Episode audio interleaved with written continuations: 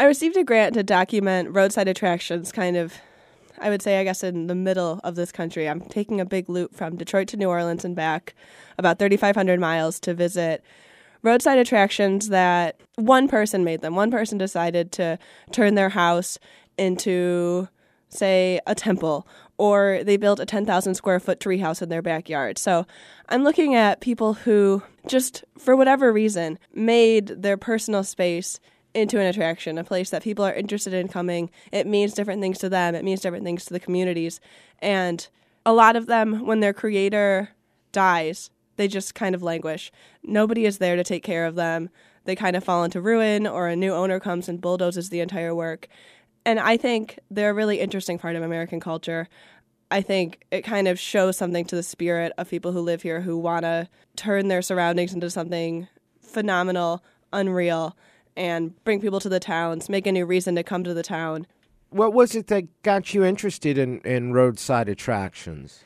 I've been just attracted to that, like odd, the weird. Um, I think in college I spent more time kind of looking through roadsideamerica.com. There's lots of weird stuff. I was in Ann Arbor, and that kind of had its own. They have their fairy doors, which I always loved seeing on the road.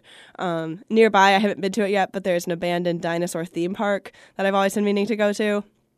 It's this type of thing that attracts me. And I'm in Detroit, and you have. It's weird for me to consider places in the city I live roadside attractions, but if you were a visitor, I mean, you have the Heidelberg Project, you have um, the Bead Museum.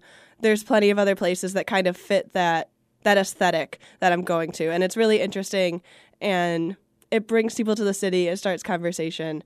It's kind of a fascinating part of someone taking what's in their mind or taking a lot of the ones God told them to do this and building it, acting on it. So, as you're embarking on this trip, what are one or two of the things that uh, you definitely know that you're going to go and be taking a look at and, uh, you know, reporting out on?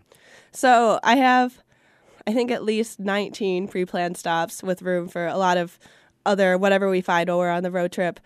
I knew I couldn't go without stopping at like a world's largest. So I have the world's largest ball of paint, which is, uh, I think, is a 1,000 pound. It started with a baseball, and the man has been layering on coats of paint over and over and over for many years, and now he has this hanging just in his garage. Um, if you contact him, you can see it, but he's just kind of doing it for himself. And he has people come in and they sign a book when they put on a different coat of paint. And he even had to like install a really intense apparatus to hold a thousand pounds of paint in his garage. So it's a pretty big variety like that. Or like I'll go to Gatlinburg and there's a salt and pepper shaker museum where she has twenty thousand collections of salt and pepper shakers.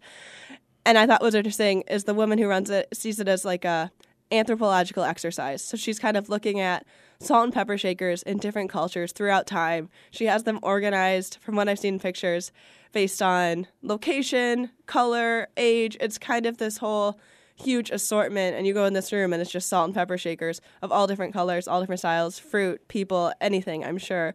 So those are some of the ones I'm going to and I'm really excited to kind of see why the people did it, what brought them to do it, and then also what happens.